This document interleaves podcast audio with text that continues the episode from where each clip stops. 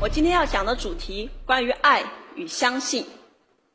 不知道有没有人和我一样，从小到大不断被教育不要相信，不要相信你的同学，人家表面上轻轻松松，我比较说不定背地里偷偷用功。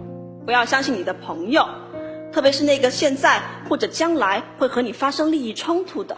不要相信你的爱人，恋爱中要待价而沽，别着急着付出。总之，生存是一场战争，别没事儿就奉上你的天真。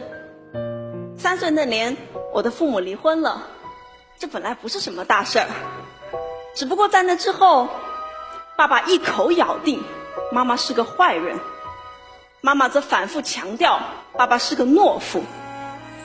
他们不断在我面前咒骂彼此，并且强迫我加入他们，强迫我去表达作为子女的忠诚。如果我胆敢表示对其中任何一方的喜爱，就会被说成是养不家的白眼狼，就会在下一次需要父母庇护时被狠狠踢开。你不是很喜欢你爸吗？你也不愿意说他的坏话，那你的学费就去找他要吧。你看他是把钱给你，还是给你的后妈？你不是很喜欢你妈吗？你上次还想跟她走来着，那你去吧，你跟她走吧，去找她。我觉得我自己像一个乞丐，也渐渐明白，我是没有能力去爱，只有权利去恨。十四岁那年，我买了一张去北京的火车票。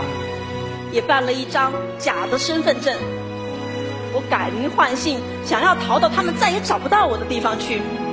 我心想，我要让你们失去自己的孩子，那样你们就再也没有能力、没有脸面和对方争执。我一个人生活，我打工、做兼职，甚至宁愿成为后来那个人体模特。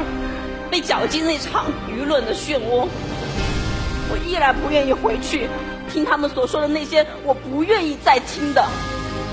我无数次渴望爱与被爱，可又无数次警告自己别傻了。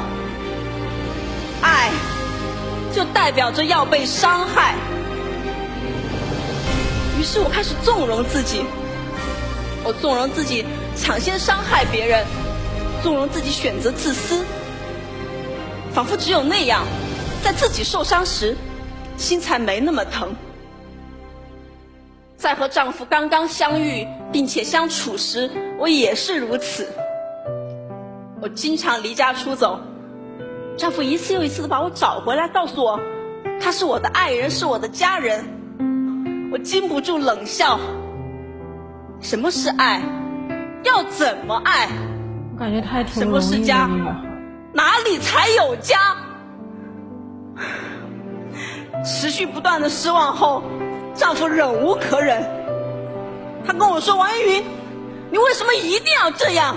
你为什么一定要把所有人逼上你离开你的绝路？”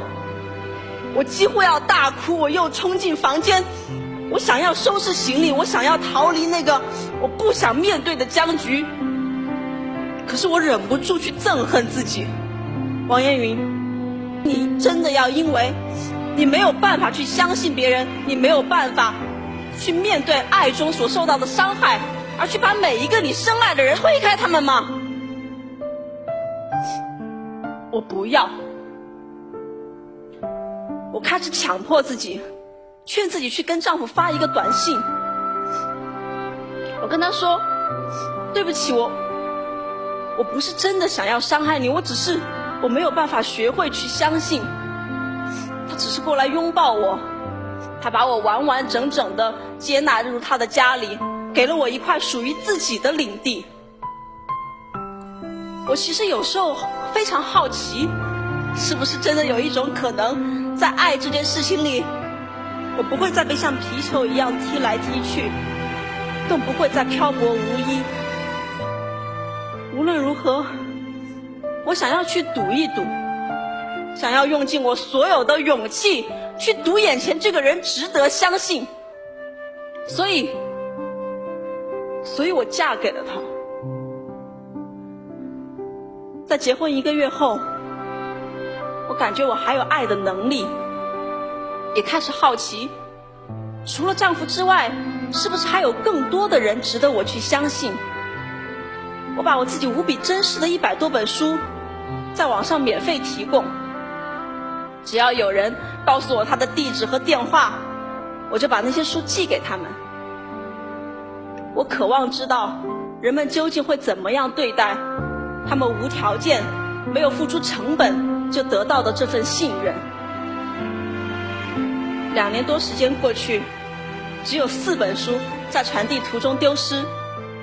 最受欢迎的一本，居然已经去了四十二个城市。随着每一本书的返回，我都会收到一些小礼品，有时候是发卡，有时候是明信片。最夸张的一次，我打开箱子看到整整一只盐水鸭。人们记得我无条件给予他们的，并用各种方式表达着感谢，这让我无比坚信。爱与信任可以重建，因为当我真正放下防备和叛逆，当我真正懂得去面对自己的懦弱和恐惧时，世界冲过来给了我一个大大的拥抱。我不知道是不是还有人和我一样，但我希望你们有勇气和我一起赌一赌，赌一赌，爱一个人。就全心全意，哪怕只能幸福一天，也在所不惜。赌一赌，这个世界值得我们相信，并且得到他最温柔的回应。